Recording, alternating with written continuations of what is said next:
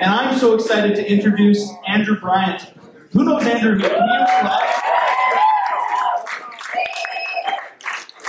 Andrew's going to be our esteemed host for tonight, and I'm going to pass it over to right. You go Alrighty, thank you for that. Um, I hope everyone's doing great so far. So tonight we have an amazing opportunity to learn from some healthcare professionals that have lots of experience just helping others deal with their mental health. So I'd like to just welcome these three panelists, Dr. Jean Marcoux, Linda Kasdorf, and Coralie Pringle Nelson.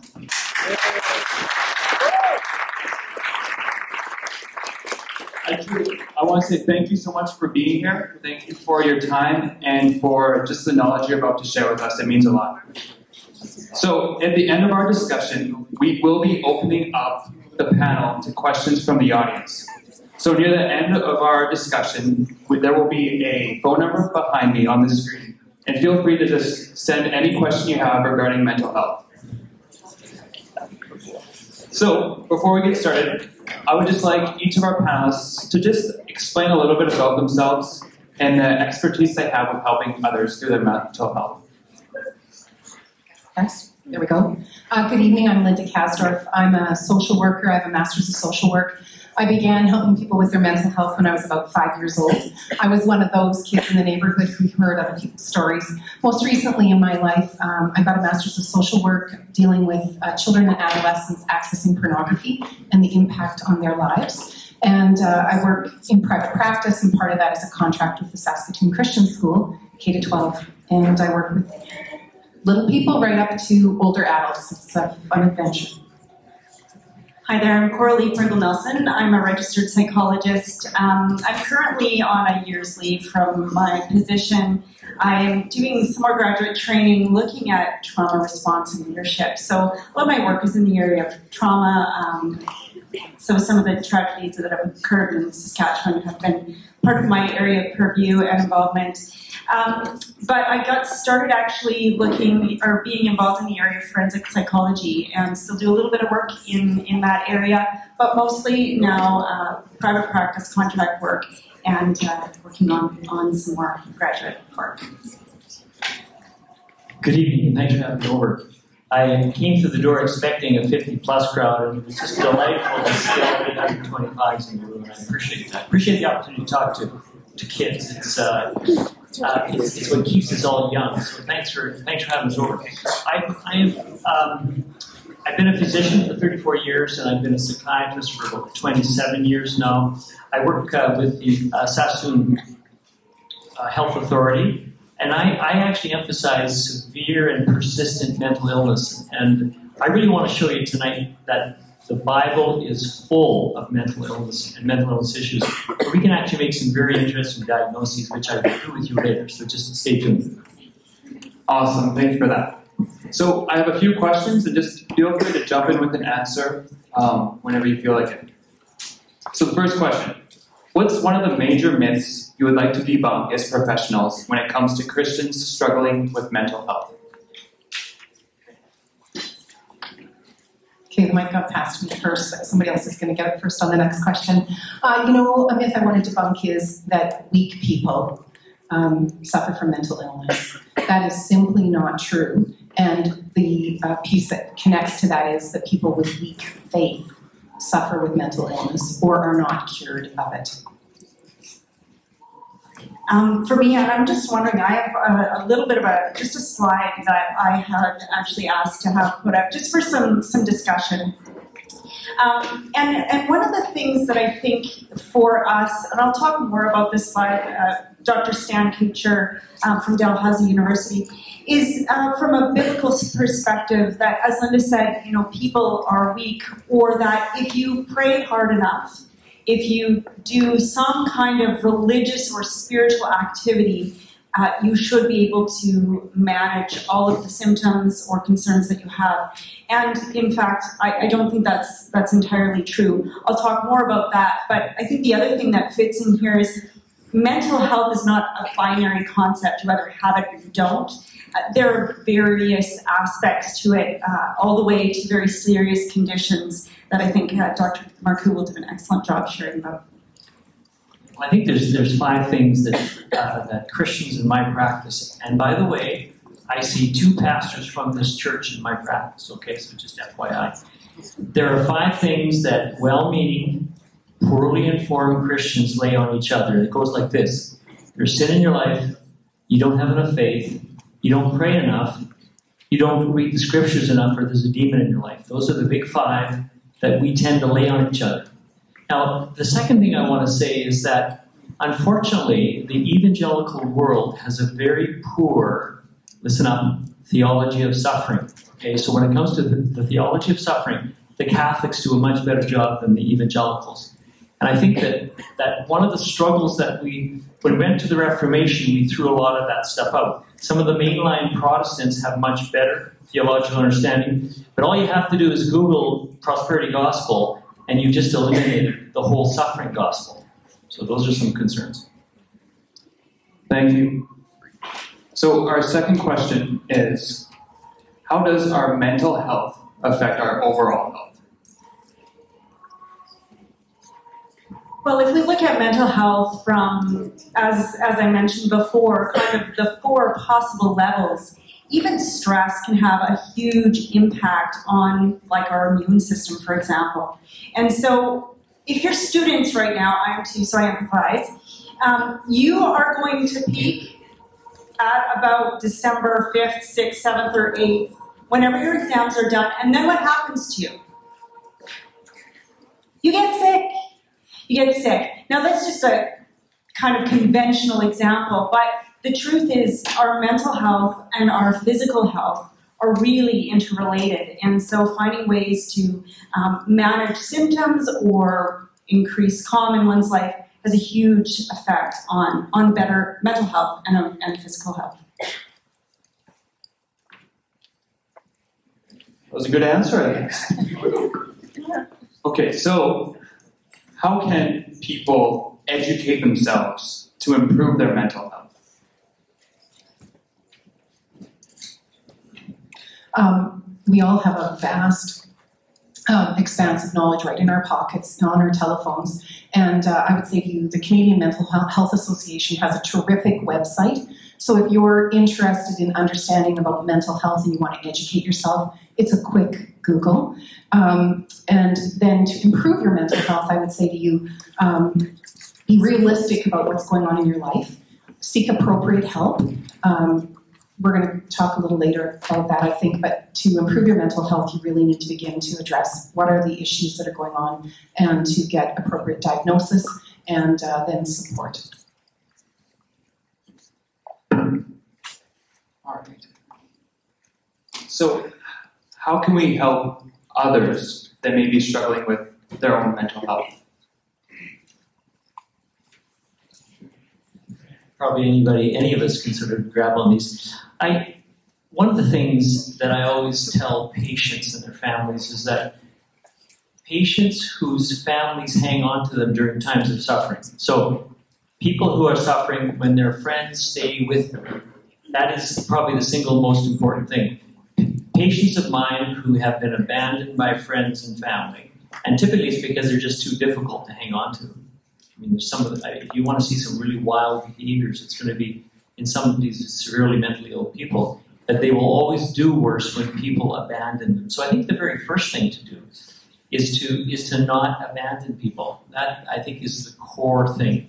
And the second thing is is don't don't try and explain to them what they're suffering. I mean that just doesn't work. Don't don't pull out the big five that I listed for you uh, earlier. Far better to just sit and listen and, and ask how I can help. I think it's important to now, the thing is, it, it actually can be a very heavy burden if you're the only friend, and friends abandon the mentally ill pretty quickly. If you're if you're the only friend that's standing by, you're going to get burned out pretty quickly. So, so it really, really is is important. A group like this, if now I just want to give you some information. How many here know uh, of anybody who is suicided? Does anybody know? Is anybody related to anybody, or has anybody had a good friend suicide? Suicide. Okay. Does anybody in the, in the room know who uh, know somebody who's, who's had a major depression? Okay. Look look around. Now, what about this one? Who will admit that in their family they have maybe either major anxiety problems or a substance abuse problem? Okay, so you see how you see how common this stuff is. So we don't walk away. We hang in there with them. We don't try and explain. We don't try and tell them what to do. We we hang on and we just endure. That's I think one of the best ways to to just make yourself known.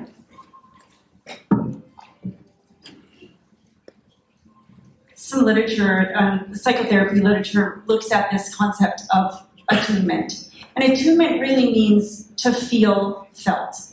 And uh, sometimes all people need when they're suffering uh, severe concerns, whether it be you know, a situational concern or something more, is to feel felt. That doesn't mean you have to have all the answers, that doesn't mean you have to solve the problem, and it doesn't even mean that you have to try to put yourself in their shoes, because that actually can cause some difficulty for you. Just be there, fully present, and let them feel felt. And that has some real power for engagement and, and helping to lift the spirits of those who are really suffering. And I guess I would add to these two awesome answers educate yourself about what it is they're going through. If they actually have have a diagnosis, find out what that means. Um, come alongside them, and also I'm sitting talking to you with an open hand here. Tell them there's no judgment. So um, that goes along with Jean's top five, but I think it's really important that um, we don't judge what another person is going through and to come alongside them and, and be an ally. And so um, that means sometimes uh, acknowledging behavior that's really uncomfortable uh, to be engaged in, to uh, find ways to support yourself. So when you come along and support someone with, with a mental health disorder, um, we want to also be supporting ourselves because if we don't do that, as Jean said, we're going to experience burnout, and then we'll have two people that are needing support in a serious manner. Okay. So, how can people become aware of their own mental illness? And what are some of the initial steps in understanding or handling our mental illness?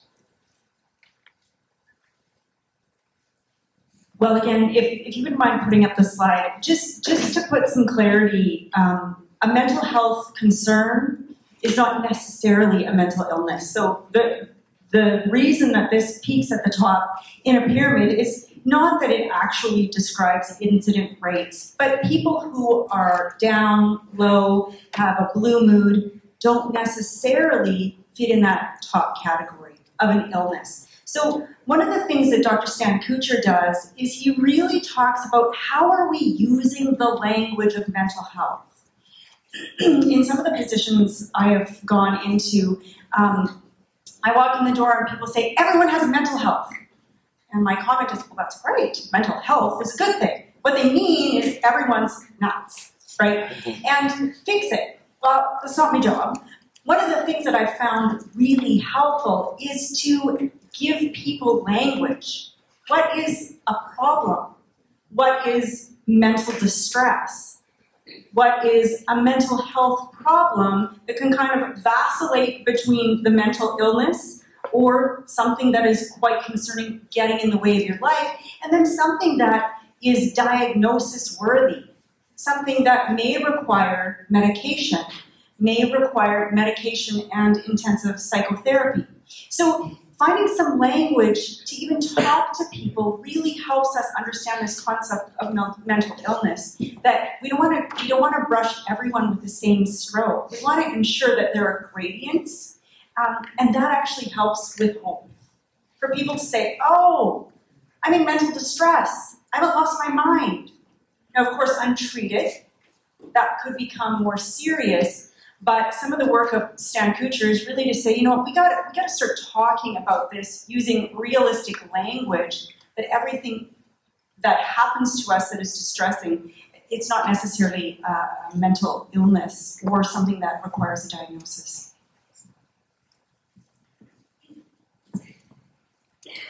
One of the things that I do is I, I medicate. I medicate mental illness. So, so as a physician, we like there's a number of specialties, and, and um, the psychiatrists are the ones that do the medication of, of, uh, of mental illness or mental distress to the point where it becomes illness. Now, let me, let me just clarify a few things. First of all, it's people that have anxiety that think they're going crazy.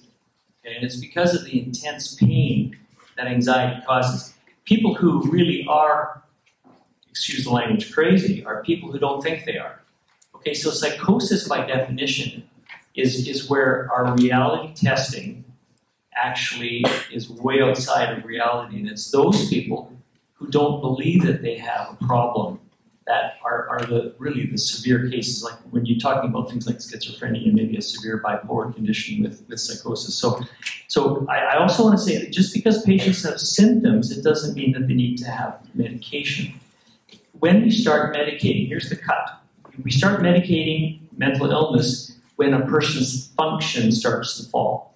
So there's a lot of people that can deal with a lot of the distress that uh, Coralie was talking about, but it's when their function starts to they can't manage relationships. They can't keep going to school anymore. They can't get up in the morning. They can't they can't look after themselves. They're losing 30 pounds. They become suicidal. So so when a person's function starts to fail, that's when we step in with medications. Just because you have the symptoms of mental illness, if you're coping, even if it's barely, if you're coping and you're still covering the bases, we don't recommend medications for those cases. It's when your function really starts to be impaired.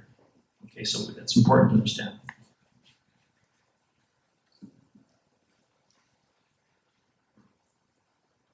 So, what would you guys say is the uh, the biggest, or maybe just big barriers that most people face when addressing issues around their mental health? I know probably language was one of them, but what else could you add to that?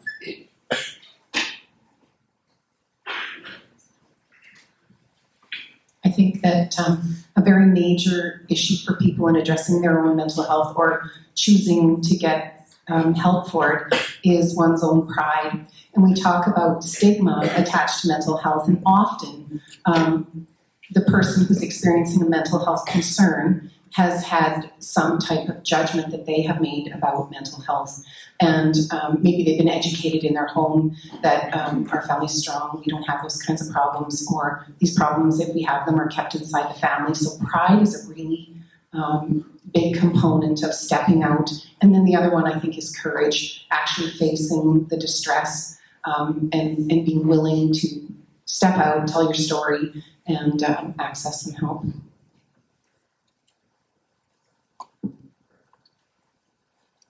So we discussed some of the myths earlier around uh, the Christians have around mental health. So, in response to those myths, like just pray it away, you're not reading enough scripture, how can our beliefs about scripture and the nature of God influence our mental health? Okay, so there's some really good news. Um, and the good news is this that we've actually done a fair amount of research when it comes to the benefits of faith when it comes to mental illness. Okay, so here they are. People of faith do better with the same mental illness, the same diagnosis, than people who don't have faith. For instance, uh, the hospitalization rates of people of faith are lower than uh, people that don't have faith processes. The amount of substance abuse in populations that don't have faith is much higher than, than people of faith. People of faith have the same incidence of major depression, but their use of medications is less. Okay. Other things, um, incidence of personality disorders. Some of some of the most profoundly uh, distressing problems with mental health are personality disorders. I, I, won't, I won't go into the details of that, but the point is, is that the incidence of those those problems in the church, people of faith, are actually less. So we know that there's, there's profound benefits when it comes to faith. The other thing is, it's better to have faith before the mental illness starts than, than to develop it after. But I mean, hey, we'll take it whenever we can get it. We know that if people are able to embrace faith after the onset of mental illness, they do better. So, so first of all, that there's nothing actually when it comes to the to the treatment of mental illness that is actually better than anything else. We know that things like being in a relationship, being married actually is protective when it comes to mental illness. You do better. You do better if you have a faith community. You do better if you take the medications. Here's one that's interesting. Patients who have faith take their medications more regularly than people who don't. They've already settled who who the boss is. It's not them. And I think if you're running your own life, you tend not to be very compliant with medication. So so so be aware that faith actually has all kinds of benefits, protective benefits when it comes to mental illness. So that's that's that's really important. The other thing is is to know that that the, the best news on the on, on, of the evening is that I am going to be fully unemployed in heaven, and that I'm looking forward to that. So, so we have we have some serious challenges to get through down here. I'm to I'm to toss out a scripture. What does this mean? Hebrews two ten. Jesus was perfected by suffering. I thought he wasn't perfect, first of all. And, and what does suffering, see, here's the theology of suffering that we don't get. Um, it took me 35 years before I actually heard anything about mental illness from the pulpit in the church. So we tend not to talk about it in the church. But we know that suffering is a big part of the Christian life. Jesus was perfected by, notice, he wasn't perfected by pleasure. He wasn't perfected by, by power. He wasn't perfected by pain, uh, by fame. He was perfected by suffering. So I think that's something else to realize is that, that suffering actually does some really good things to us. And so there's something about that that's very powerful. So those are just some those are just some, some things to think about. All right, so I just want to let the audience know we have just a couple more questions, but the number will be on the screen behind me. And if you have any questions related to mental health or mental illnesses, feel free to just text that number and we will get to it at the end of this uh, this portion of the service. Andrew, can I just add, add to that last answer? Yeah, for sure. So uh, that last question included a piece that said, uh, "How can our beliefs about Scripture and the nature of God influence our mental health?" And I think that when we have an understanding of God as loving, gracious, compassionate, um, meeting us in our place of deepest need, uh, we, as healer, we can sit and be with him. Uh, in my own life, I experienced depression about three years ago following a, a brain injury. And one of the things that really helped me, as Jean said, our faith is a protective factor. For me, it was that that was a constant. The, my faith was the constant source of my healing as I rested in a depressed state. And um, so knowing um, that the Lord is there for me, that He cares about me, that He has compassion on my place of suffering. Those were very profound um, and impactful experiences in my life. And then using Scripture to um, literally speak over myself, that was like this healing balm that happened over and over again um, many, many, many hundreds of times a day as I journeyed out of that space into a place again of being well. So I'm an example of a believer who went through a very dark time and has come out the other side, and I just give God the glory for that. And I believe that He is the one who, you know, did that healing work in me, and part of that was just simply the Word of God spoken over and over in my life. So. Thank you. So, would you guys say that? I know in the earlier tonight we said that just being there to support our friends that are going through mental illness or mental health. Would you say that God, having God, he, He's our constant support, and that's one of the reasons why people are able to deal with mental health issues better because we constantly have that support from God? Yeah, I think that that's a, a really key aspect um, from a spiritual perspective, if I'm seeing clients who have faith, I have a whole extra toolkit that I can bring into into the into the room. If I'm in a clinic setting, um, I don't tend to have that opportunity, but in my private practice, a whole other toolkit. And, and one of the things, not not if people are hitting in that little red part at the top, um, that's where we would determine that somebody is their functioning is really compromised. They can't do what they need to do uh, to to get the things done in their lives that are required. But in some of the other levels, one of the things that I really focus on with people is aligning their beliefs with scripture. And one of the things that happens when somebody is really stressed out is that they find it very, very difficult to believe the truth of scripture. And so there's these little voices that come up and say, no, that's not true, that's not true, or it's not true for me, might be true for everyone else. And a lot of the work that I do is really working with, with the body and helping the nervous system to re regulate across time. And when that happens, beliefs, the truth of Scripture can really start to take root. So, those concepts that, that Linda described, who God is. If God is good, He has good for me. Doesn't mean there isn't suffering. In this world, you will have trouble, but take heart, I've overcome the world. Um, but at the same time, aligning beliefs with Scripture, settling into that truth, as Linda said, bathing oneself in Scripture. And, and this is not to be religious or to please God. Because that goes back to what Dr. Marcoux was saying about these things that we lay on ourselves and other people.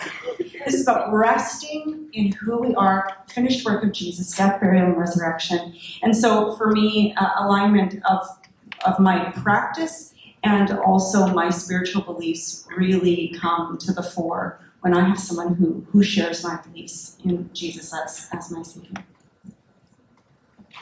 So, kind of on that note, what uh, what verses, scriptures, books of the Bible that um, can really?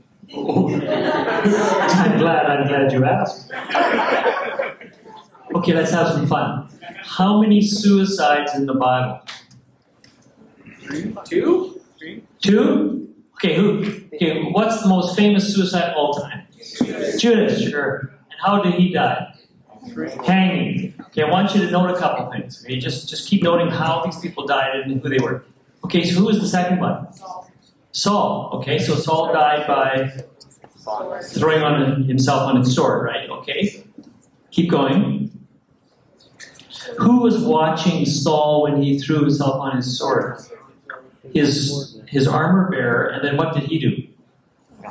He threw himself on his sword too. So that was actually the first, as far as I'm aware, the first recorded copycat suicide in history. Once again, it was a youngster, it was a young male who killed himself when he saw his boss go down, right? So, so that wasn't necessarily a compact. So that was three. There's three more. Why don't you keep on going? Remember, there was a guy named Samson. How did he take himself out? Kind of an act of war, but he pushed he pushed the temple over and killed three or four thousand Philistines. So, so that's kind of an interesting suicide. There's two more. Do you remember who Ahithophel was?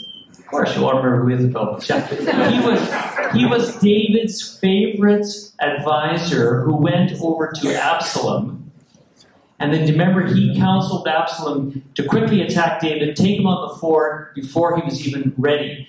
And then I think it was uh, who said he was told to go back by David to to uh, to thwart the wise counsel of Ahithophel. Anyways, Ahithophel, when he saw that his good counsel wasn't taken, he went home, put himself his house in order, and he hung himself. Now, here's something that you probably didn't know. That's kind of a cool little thing. Do you remember Second Chronicles? Do you remember the books that everybody avoids? Second Chronicles tells us that Ahithophel, get this, was the grandfather of Bathsheba. That's kind of interesting. A little bit of a little bit of palace intrigue, and and he had this really cool uh, son called Eliam, who was who was buddies. He was one of the mighty men along with Uriah the Hittite. So so this guy gave his young mighty man his daughter in marriage, and then David messed the whole thing up, and the grandfather was upset. Anyway, that was now the last one nobody will ever get. It's called Zimri. Do you remember in the in the northern kingdom when they were going through a king every two or three months? Zimri was a guy who ended up burning himself down in the citadel as he was being attacked. So we have we have six males. We have very lethal methods. We have hanging. I suppose a sword would qualify as a gun in the 21st century. And then we have then we have immolation. So so that kind of lines up with the modern understanding of, of uh, suicide. Now I just got to do the second one because it just has a really fun caveat to it. Who do you, or where do you think you'll find the craziest scripture in the Bible where people really are, or somebody's really over the top. Anybody want to toss it out? Pardon me? I know not let's yes, I know an individual. Does anybody remember King Nebuchadnezzar? What happened to that guy? Yeah, let me read it to you. Okay. Do you remember he was strutting about on his on the palace wall, and then there was a voice from heaven saying that you're going to be tossed down? Immediately, what had been said, this is in Daniel, was fulfilled. He was driven away from people and ate grass. Get this. He ate grass like a like cattle. His body was drenched with the dew of heaven until his hair grew like the feathers of an eagle and his nails like the claws of a bird. Now, at the end of that time, I, Nebuchadnezzar, raised my eyes towards heaven and my sanity was restored. Then I praised the Most High. I honored and glorified him with this forever. It was for seven years. Now, I've got a story for you. When I was when I was younger and I'm doing a lot of call, fortunately I'm off the call schedule now, but I was doing a lot of call and I'd been up most of the night. And early in the morning, a guy came in and I was supposed to see him. He was a little disheveled and a little bit off when I saw him. This would have been about 5:30 in the morning. But this guy had green foam on his mouth. And I commented, "You got green foam in your mouth, man? What's what's going on?" And what he did was he had. He, I have a lot of people who overdose on Gravol. Okay, so if, if you take enough Gravol, you'll have what we call anticholinergic delirium. Now, if you want to if you want to have a very bizarre experience and feel like you've been kicked like a mule the next day, go and do what this guy did. Anyways, get this. He thought he was a cow and he was out eating grass.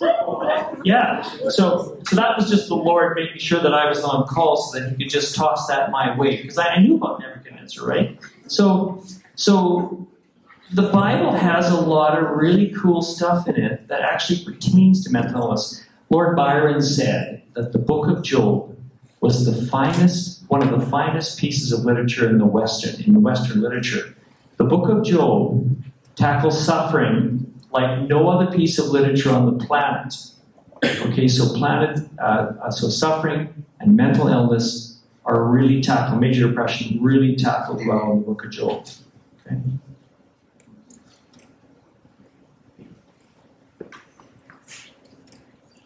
So, what is the most beneficial way to incorporate our Christian faith into our discussion with mental health?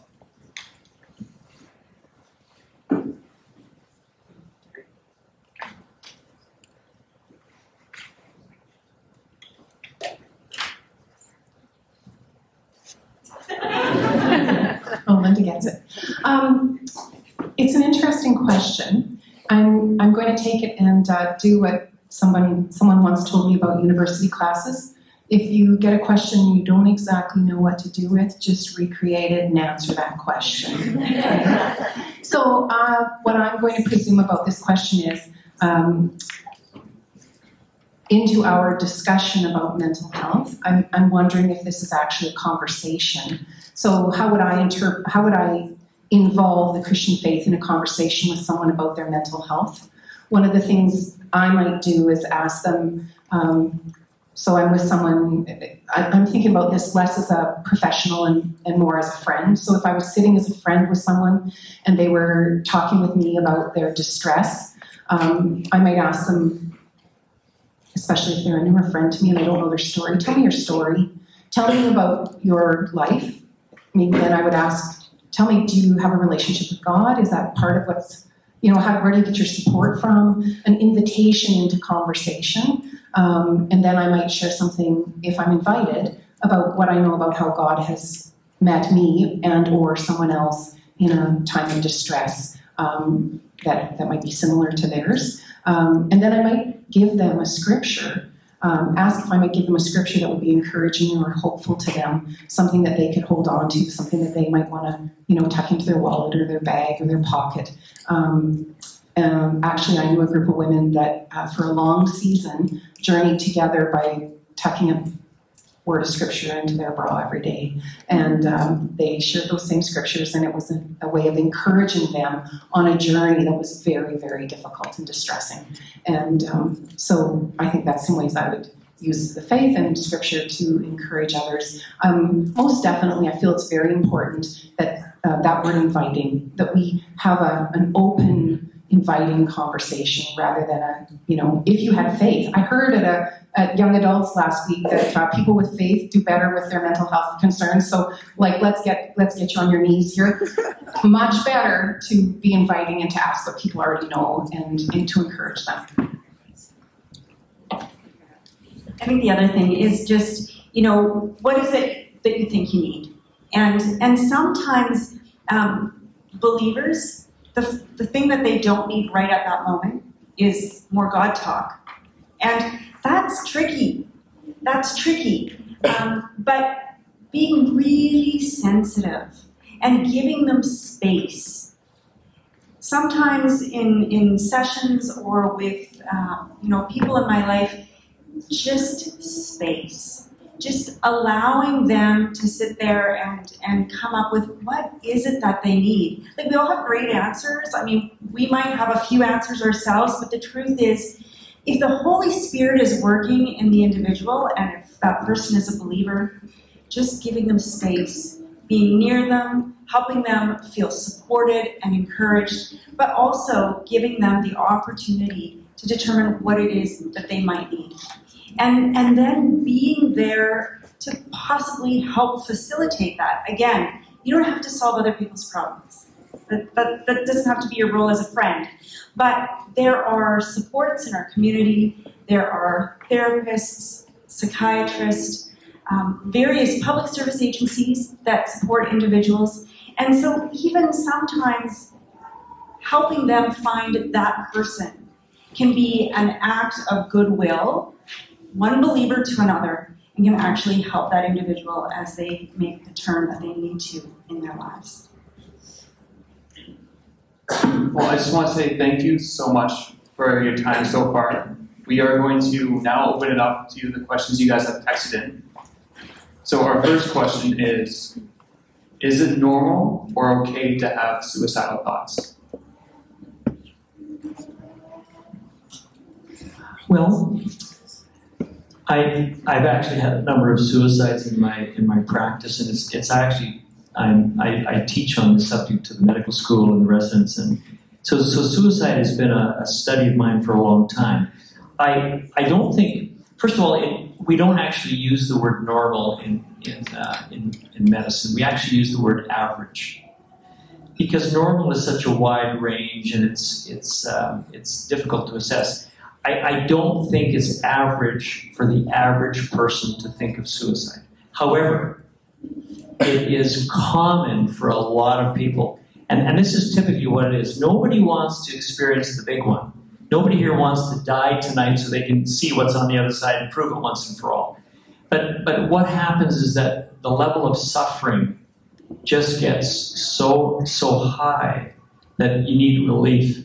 And that's when you start thinking about offing yourself. And, and suicide goes through very passive ideas. You know, life sucks, full stop. Life sucks, I really should do something about it, full stop. Life sucks, I think I'm going to do something about it.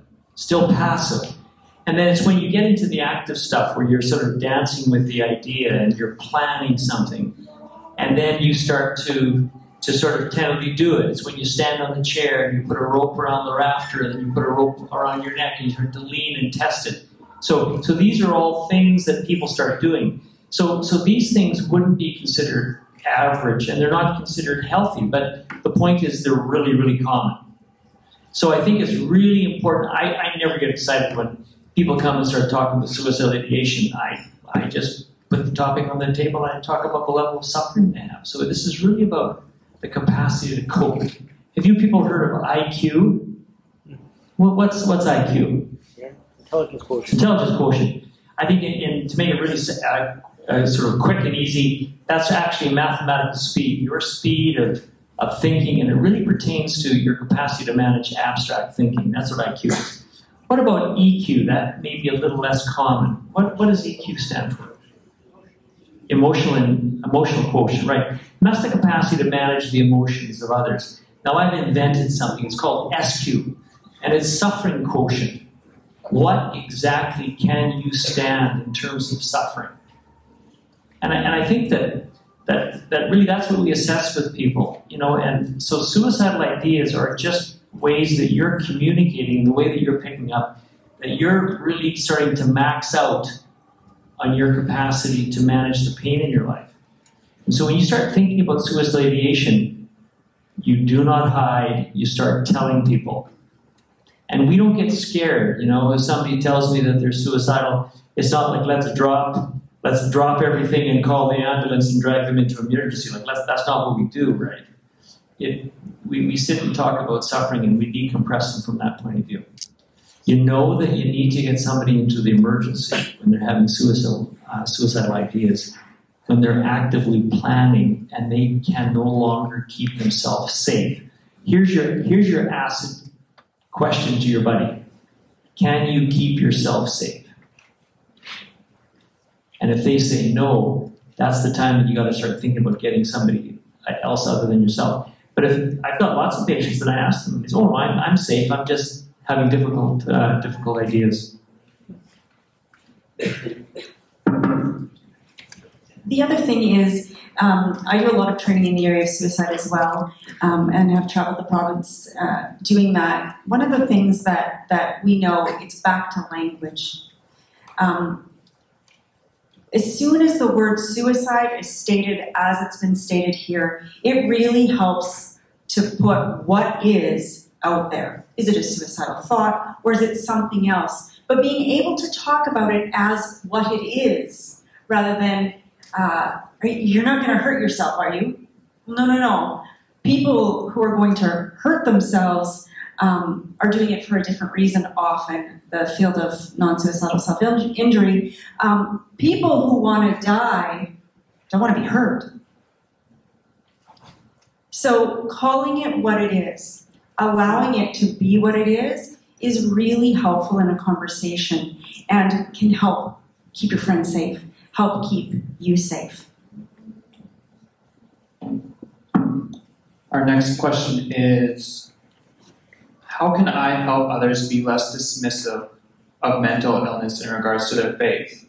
Now, this example is there's a person in my family who is dealing with mental illness, and how can I kind of stick up for them while still being respectful of my parents who seem to be just dismissing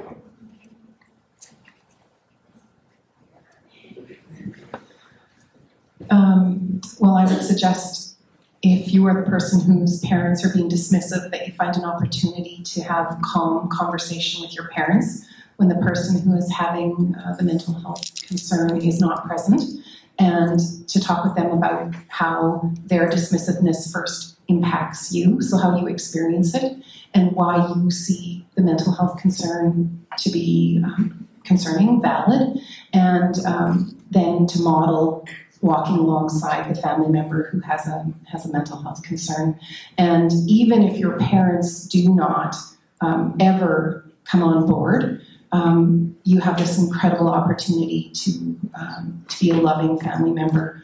Often, when parents don't come on board, it's because they are afraid, and maybe they believe something like this myth: "If I'd been a better parent, my child wouldn't have a mental health concern."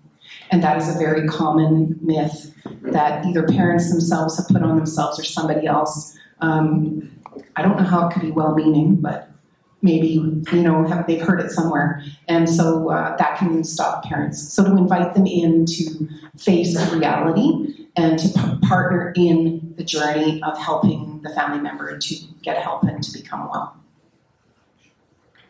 And sometimes in the family, there might be an auntie or someone else who can be an ally. And, and there has to be real carefulness around this, real wisdom in, in potentially inviting another adult into the conversation. So it's not throwing it up on Facebook or Instagram. It's, it's really being wise and saying, who might be someone that my parents trust, know that that you know this person's thinking with all cylinders and, and engage that person in a conversation so you don't feel alone and so there's ways to, to do that um, that that are respectful and supportive take into consideration a measure of confidentiality but also don't keep you feeling really isolated and alone in, in carrying that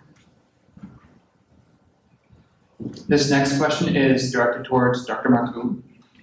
And they're asking if you could just expand on the term theology of suffering.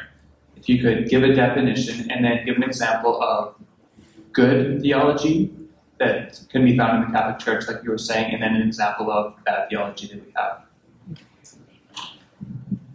Somebody's really raking me over that's uh, I'm, I'm not a theologian i'm not a theologian. That's the first i guess my that's the first caveat i, I want to put, out I think I think theology, uh, by its nature, is the so-called study of God, and I think that that correct theology of suffering needs to start from a correct understanding of God and what God's use of suffering is in the world. And and I think the fact that it's it's very important to know that I mean, right, right from the Garden of Eden onwards, suffering came in with sin. So the connection of sin and suffering. But, but there's other things like what? There's also vicarious suffering. Christ actually didn't deserve the suffering that, that he endured for us, and so there's also something about that. Like for instance, um, we know that the most, the single most important. This is a very bad joke. The single most important thing to avoid mental illness is to choose your parents wisely. And the, and the thing about that is that this is this is primarily uh, a genetic uh, a genetic tendency. So we know that, for instance, when when there's uh, when there's uh, schizophrenia in the family, there's a 50% chance that somebody else, a first degree relative, is going to have the same illness. We know that ADHD is the most heritable of all disorders. Uh, whenever whenever parents come in with a, with a child with ADHD, you know, uh, uh, attention deficit hyperactivity disorder, we know that there's something like a 60% chance that one of the parents have it. So, so we know that that that mental illness and its suffering is somehow genetically related. So, so the people that have it are are somehow vicariously bequeath this from generations. Now, how does this stuff happen? I mean, does does mental illness or sin somehow insinuate itself into the the human genome?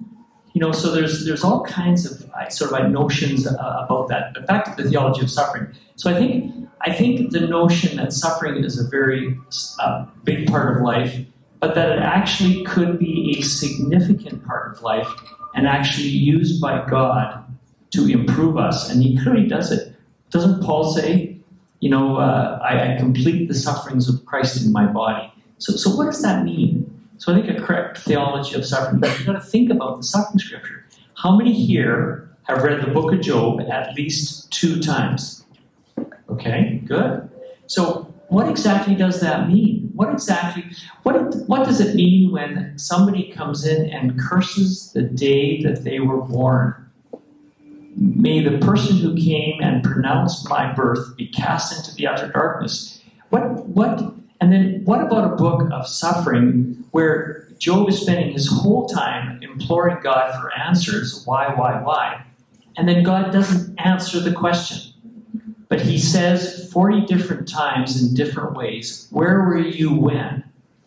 Where were you when, when the mountain goat gives birth? Where were you when I made the icicle in, in deepest darkness? So his response is, is totally unsatisfying.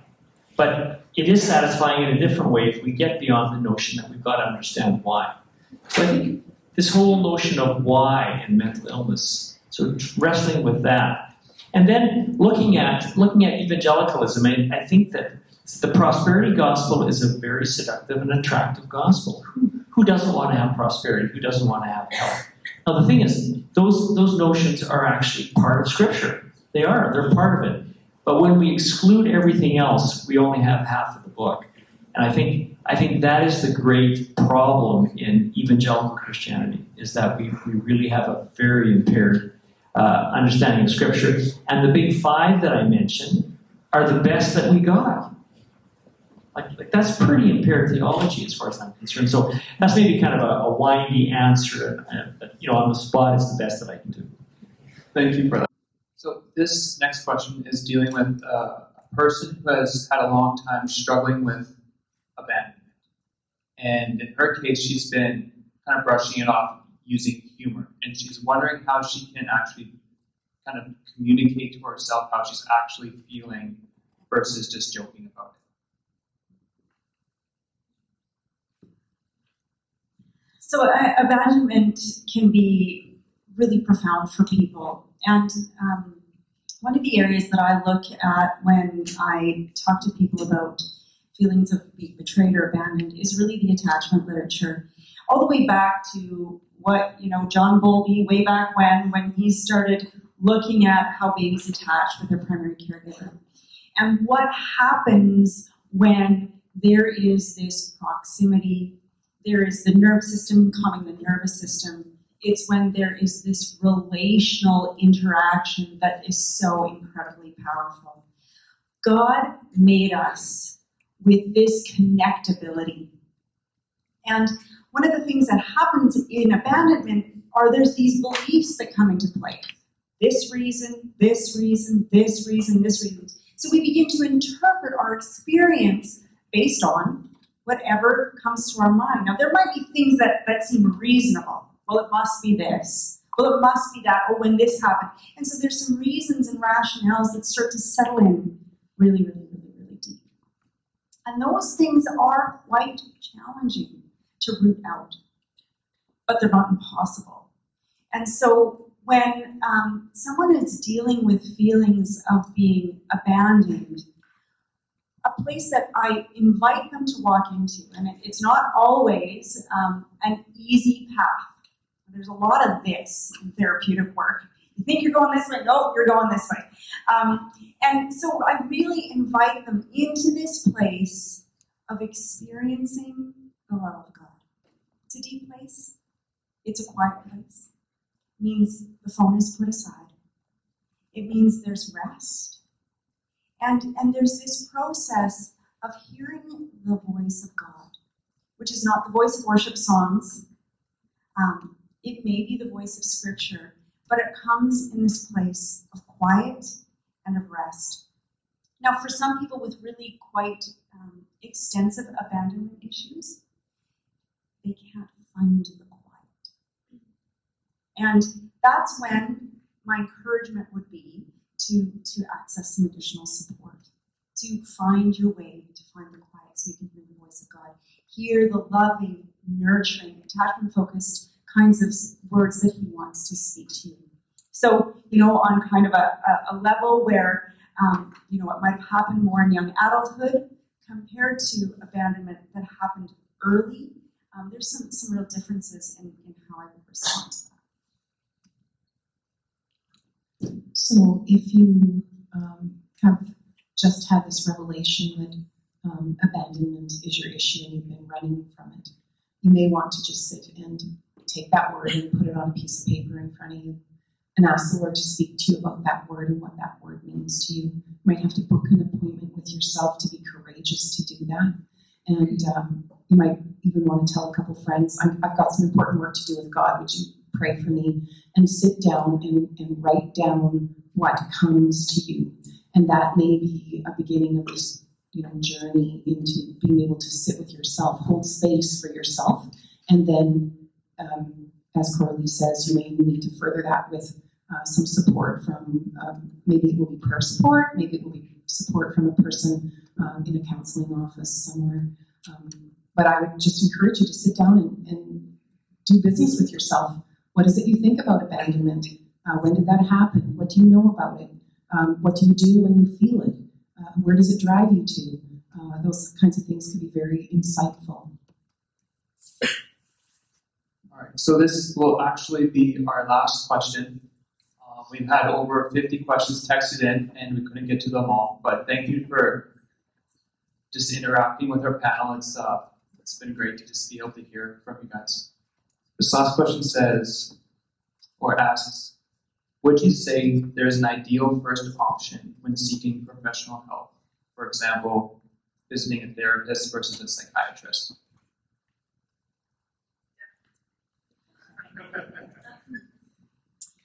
I think the best way, the be, uh, let me back up. The, the ideal entryway into sorting out mental health issues is your family physician. It's really uh, males. Uh, how many males in this room have a family physician that they see? Come on now, fess up. Okay. Now, how many females have a family physician that they actually see? Oh, it's a little bit better, but that's the issue when you're 20 or 20. I mean, good heavens. But but the point is is that a family physician is actually paid for by the government. You actually have free access to medical care. And if you start to see distress in your life, that's an ideal place to go. And they can start sorting out if it's serious. Uh, you'll never get into specialty care unless you go through your family doctor. Family docs always try and see if they can manage it first, and then they refer on.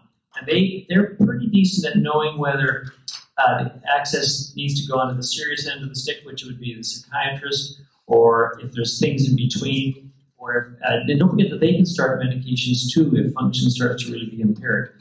Now we have the we have the public system when it comes to social work and uh, psychology support, both for counseling and for assessments.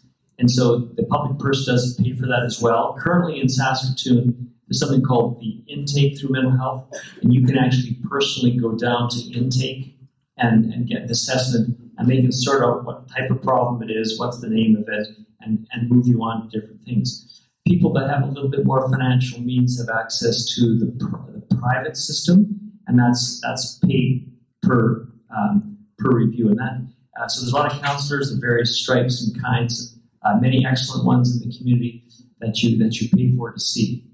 But I think a family physician is a is a good way to start. That's a uh, maybe you folks have other ideas. You know, if, if you're in, you know, acute distress, this is the other thing sometimes that happens, uh, or one of your friends. We also have a service called Crisis Intervention Services, and they are connected with the Saskatoon Health Authority and some of the other supports. Uh, crisis Intervention Services, if you know you have a friend and you are pretty darn sure that they are at risk, and you're not getting them to emergency, you can call mobile and uh, they will they will support you. Now, a couple things to know about crisis intervention services. Um, okay, um, so they work. They're they're mostly on. They have more staff evenings, weekends, and holidays, and so they're a service that is just. I mean, I cannot tell you how many times I've used that service, uh, but they are invaluable. So if there's acute distress um, they will assist you. And that number, 933 6200. And as Dr. Marcoux um, was talking about mental health intake, 655 7777. They're kind of an 8.30 to 4.30, but they provide, and, and weekdays, not weekends. So there are some, some definitely some options within our, our Saskatoon community. I've got one other point as well. Um, a lot of a lot of folks, and, and, this has a legitimate this has a legitimate base, would prefer to have a Christian psychiatrist, counselor, social worker, and psychologist. Um, they prefer to have a Christian uh, uh, physician as well. But I, I know of uh, people of different faiths who are colleagues of mine who are superb psychiatrists. I, I think that um, when it comes to certain types of mental health provision, there's lots of really good help out there, and you don't have to have faith alignment. It, it is helpful when it comes to certain things. But for instance, would you want a Christian surgeon who has a bit of a tremor versus a really so- solid Islamic surgeon who knows exactly what he's doing? So, so I think be careful with that. When it comes to spiritual issues, however, you really want to find somebody who is aligned with your own faith. I mean, I think that I think that that's very important. But when it comes to psychological strategies or biological strategies like medications, you don't need to have somebody of same faith. But, but you want to be cautious. We want to be cautious too with some of the Christian counselors out there who also aren't very good. So, so, so you have to be you have to be careful. You have to be careful. It's not just a faith card that we're playing. So, uh, last comment for me. Um, how do you find out if someone's that you can call and uh, ask to speak with a counselor? You can um, check around in your circle of friends. Has someone else seen a, a counselor or a therapist? Uh, what do they say about them? You can ask people in the next generation up that you trust, or you can go see your pastor or you know one of the staff at your church and say, "Hey, who are you recommending?" Um, this is the kind of thing I, I, want to take care of. So um, I very strongly agree that um, not all counselors, um, psychologists, psychiatrists are uh, exactly alike, and so to, to get a, a, referral is a really good idea. Um, I want to add, and I'm sorry this isn't part of your question, if tonight you have been triggered by some of the conversation about suicide, and you yourself have struggled with suicidal ideation, um, if you are struggling, do not leave here tonight without talking to someone who could support you. Um, there, the mobile crisis number has been given out. That's a, a great number to call also. Um, as we talk about mental health, one of the things that can happen is that inside of us, a trigger, you know, can be hit. Um, some of these stories that have been shared are, are fairly graphic, and Um, so I just want to caution you: don't leave here tonight if you are struggling without talking to someone. You are infinitely valuable.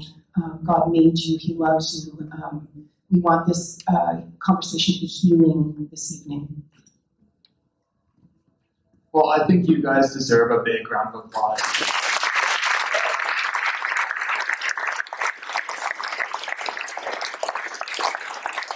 And I think we can keep a lot going for Andrew tonight. Thank you, panelists. Absolutely wonderful. I just love that, uh, and I want you to know that your lead team, the people, your people that, that helped run this and make this happen, they were the ones that really wanted this night to happen long before I was ever your pastor. So any any credit to this planning goes to them and, and to them looking forward and realizing that this is a topic that we need to talk about in church. And uh, so I'm so excited that you're here. Again, I just wanted to point your attention. We have Connect cards found in that little basket, and in about a couple minutes, those little curtains are going to open, and the desk is going to come forth. And there'll be connection team members there. We want to get to know you. We want to get you plugged in. Uh, but I just want to point your attention to a couple things that are coming up here. And, and the first one is actually one of our lead team members. It's her birthday today. Nicole, would you stand up for a second?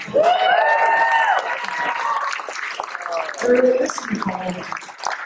Nicole runs our welcome team, and she's just one of those lovely, welcoming faces you see when you walk in the front door. Today's her birthday, so make sure you say happy birthday to her. Um, we have a couple more things that I want you to know about. The first one is the Christmas production on the banners right above me. Uh, is happening this weekend, and if you've been wanting to go, but you look at the price and you're like twenty three dollars, that's more than I have right now. Well, I have an offer for you. We actually need some volunteers to run and help work in Cafe Oasis for the three Friday night, Saturday night, Sunday afternoon before the show starts. If you volunteer to help out for the hour before the show starts, you get a free ticket. Is that awesome? I can tell you, I was just in there practicing before tonight started, and it's going to be an amazing show. I'm sure you can hear them screeching in there, and it's so good. Um, so actually, at that table right over there, actually no, ignore that. It's we're going to put it on the, the donut when we pull it out. Uh, please consider signing up and volunteering. The final thing I want you to know about is our sweaty formal that's happening in just a few weeks. It's ten dollars. We want you to come. Uh, dress up, wear an ugly Christmas sweater, do whatever you want, but show up. We're gonna have awesome. We're gonna have an awesome time. We had a meeting right before this. It's gonna be fantastic. There it is. And again, I just want to. I just want to say, if money's an issue, if you're sitting there and you're like, I really want to come, but ten dollars is just not. Just come talk to me. Come talk to one of our lead team members. We're gonna get you there. But the ten dollars just helps to cover the like fifteen hundred dollars worth of food we buy. We, like feed you with snacks and, and different stuff. So it's going to be an awesome time. Thank you so much for coming. God bless you. Have a wonderful evening. Okay. The panelists did just mention that they're they're going to stick around for a little while up here, kind of near the front. So if you have questions that didn't get answered and you want to come talk to them, please come forward. And they'd be happy to, to chat with you. Thanks so much.